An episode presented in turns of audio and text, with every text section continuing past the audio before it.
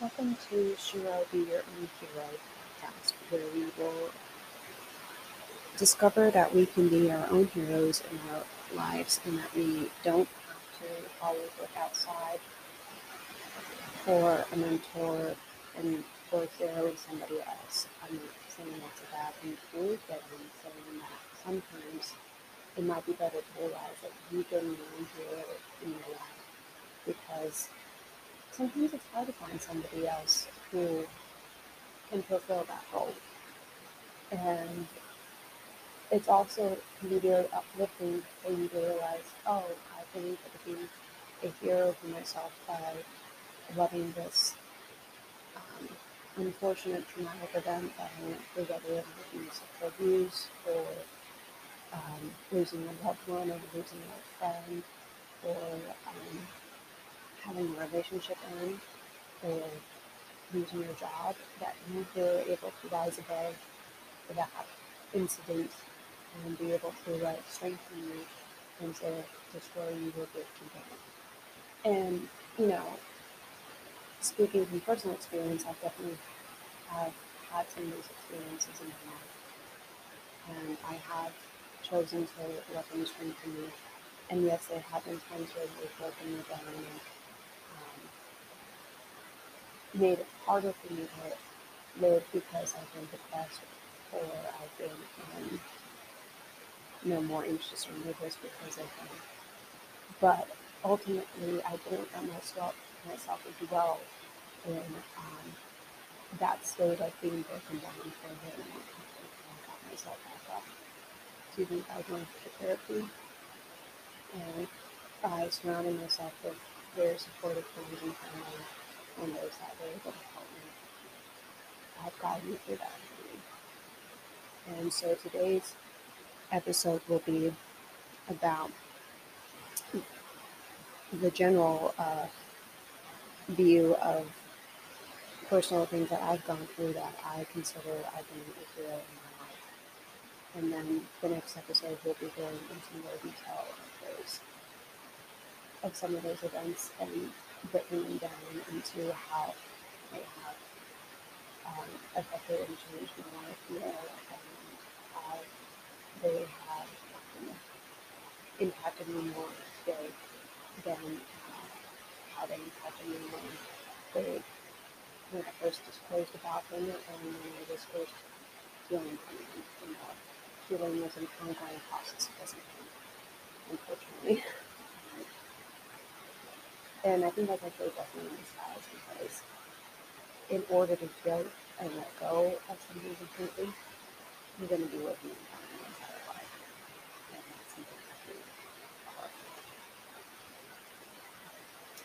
Oh, and also I will want to interview others who have gone through similar experiences, like I mentioned in the beginning of this um, introduction. So please email me if you want to be interviewed, and you can go into your experience as much as you are comfortable with, and being able to um, share what you're comfortable with. Because I know sometimes things can be really personal and it can be hard to open about them. So I will leave my email in the podcast description for you if you are interested. Hello, so today's podcast will be about NLD and feeling empty or lonely. Do you ever feel lonely or empty inside because you must keep trying so hard to appear normal in society due to learning challenges in your life? I have recently felt this way because all of my friends are already in relationships with significant others and are married now. I am happy for my friends that this is true for them, but they have had an easier time with relationships than I have because they are neurotypical. I have had and continue to be careful when I interact with others about how my voice sounds, what I say, my body language, and my facial expressions. Here are some articles about NLD and loneliness and how it affects adults with NLD and their parents. First article is from the NVLD project and is titled Scripted Social Interactions by Nora, who is an inspiring writer with NLD. Quote One time I was talking in therapy about how whenever I feel lonely, I imagine talking to someone and the conversation going per- perfectly. I have an idealized version of how the relationships in my mind of, an, of every kind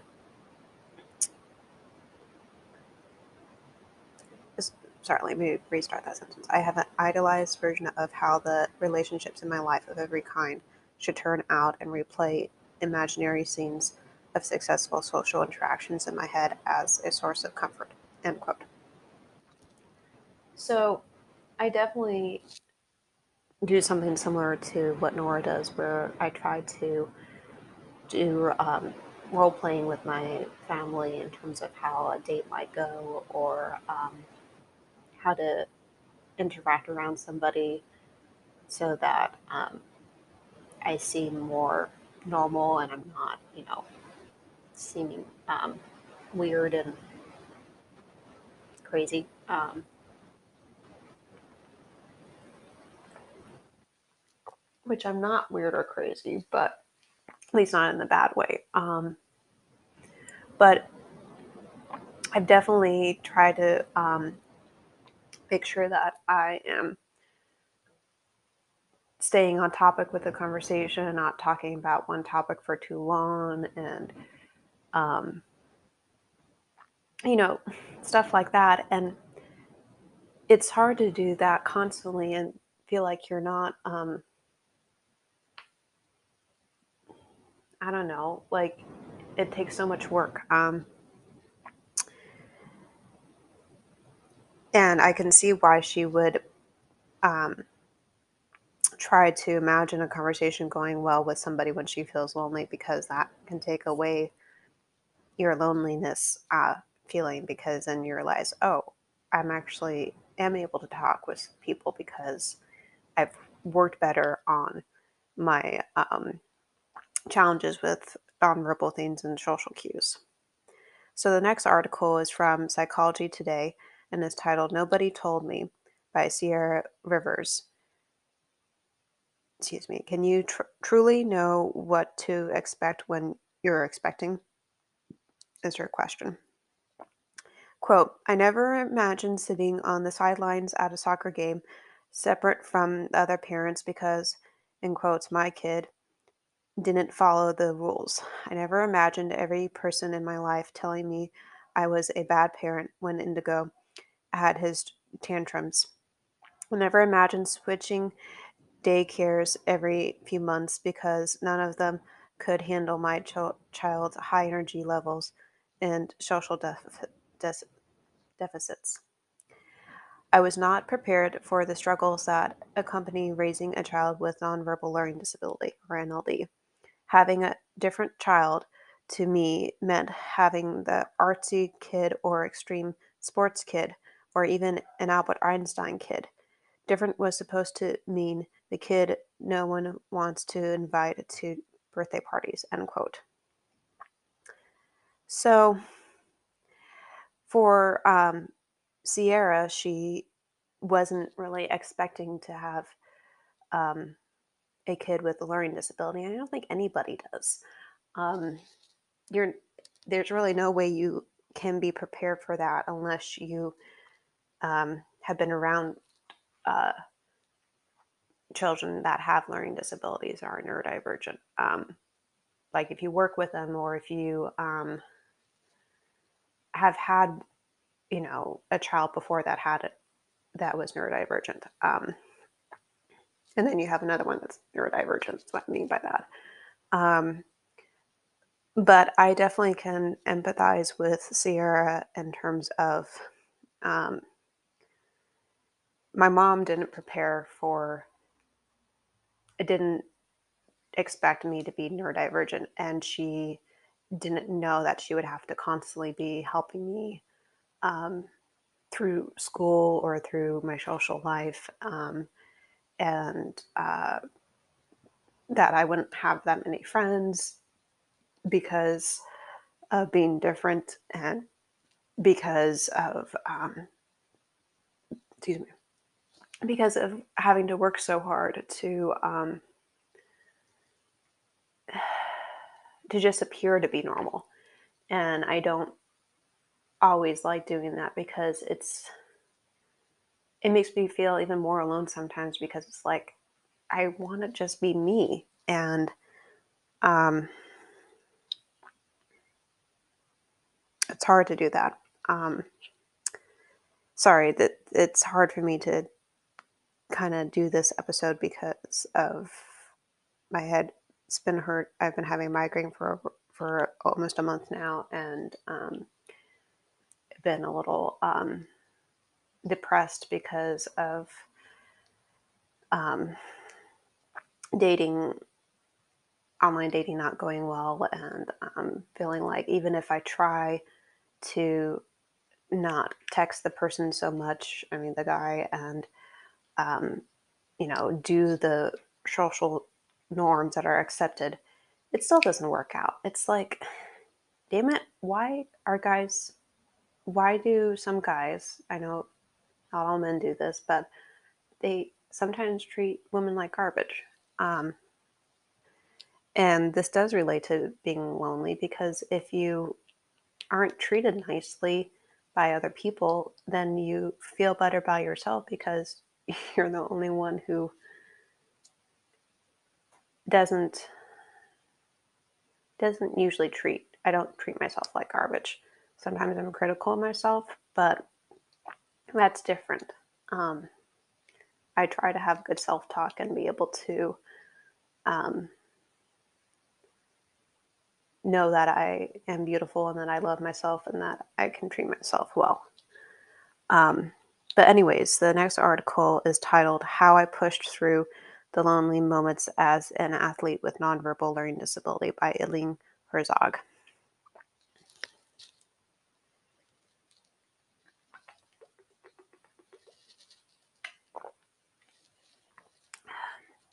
Quote, through this experience, I turned the loneliness into positive positives and I learned the great thing about running is all about doing your best. My mom, who was an avid runner, and my coach, Jim Adams, said that to me often, although I never believed it until I received the Sportsmanship Award for the second time. I always believed they were just being nice to help me cope with frustrations. Today, I continue to realize my mom and Jim were right. Jim's advocacy and friendship goes well beyond a coach and an athlete relationship and he still remembers my strong ethic. You may have heard that students with NVLD or other social disability have no connections. However, for me, I am so gratified the lonely periods led me to a remarkable ending. Overall, as you go through your own challenges and become unsure if you should stay with the hassles of being an athlete with a disability, Always remember there's a light at the end of the tunnel. The difficulties may seem impossible, but with courage and bravery, you can experience something special. Sports not only gave me some of the best supporters, but they also gave me a major passion. I love watching sports, especially basketball. I truly believe the same thing can happen for you. So, for me, I definitely relate to that because I also do running.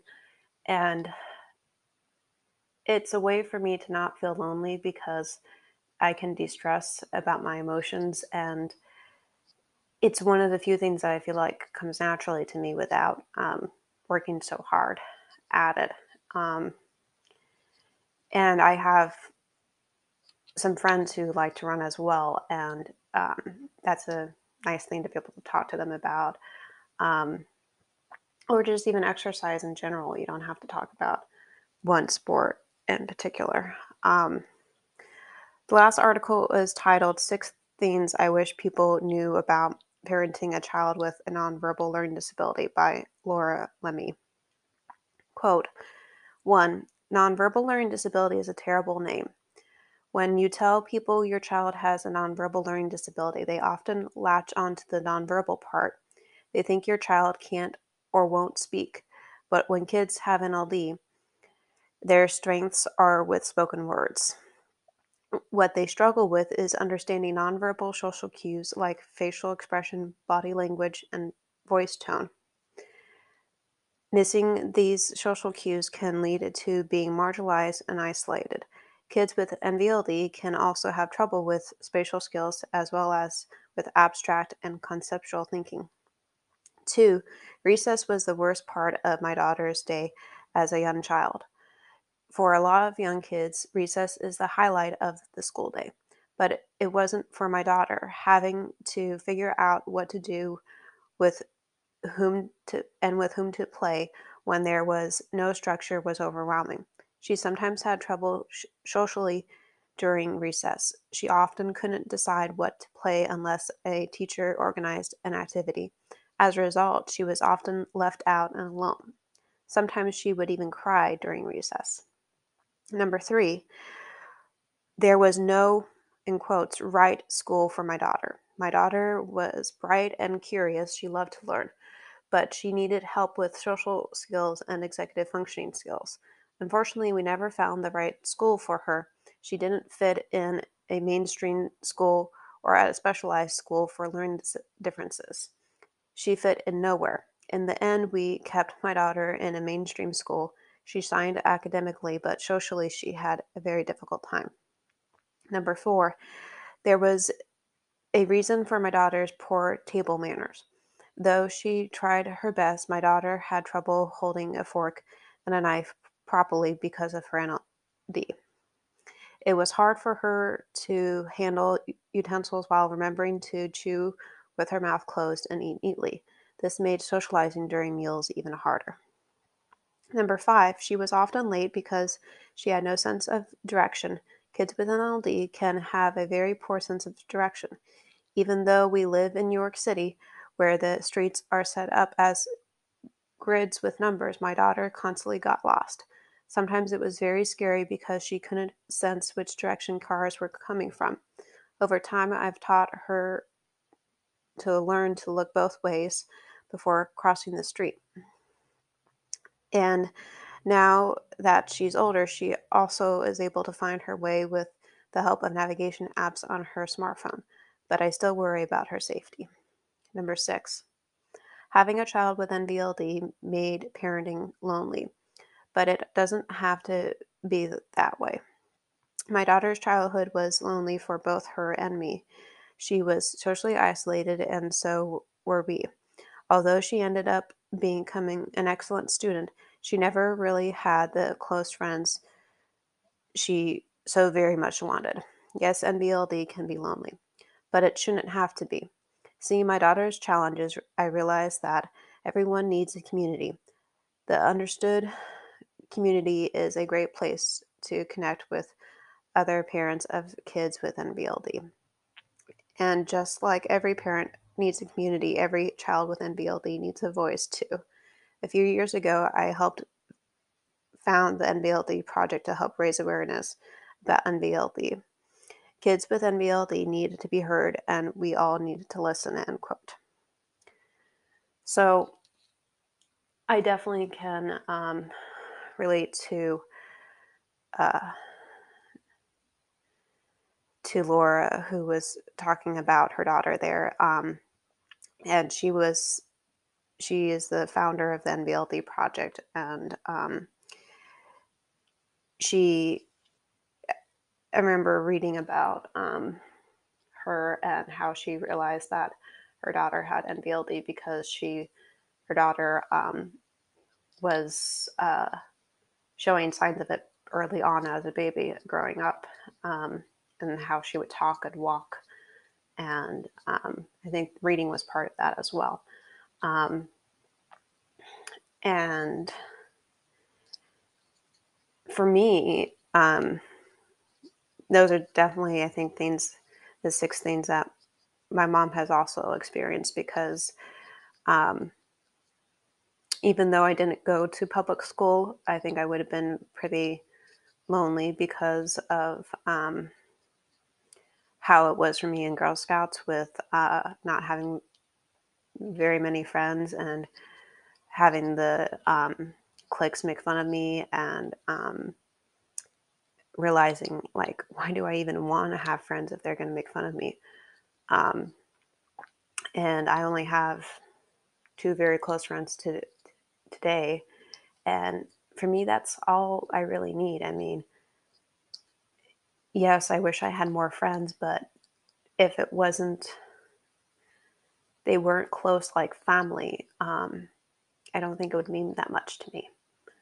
Um, so I hope that you um, were able to get some insights out of this episode and that um, you can remember even neurodivergence, and I know neurotypicals feel lonely too, but I think for a neurodivergent, it's a different kind of loneliness because they're trying to um, work really hard to seem like neurotypical and to seem normal.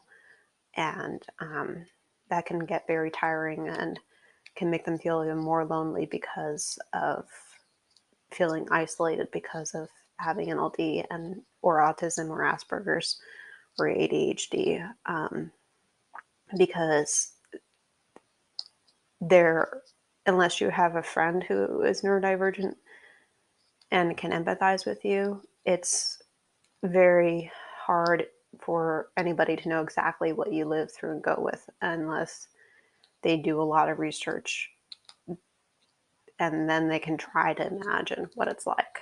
Um, but you never will know exactly what it's like because you're neurotypical, you're not neurodivergent.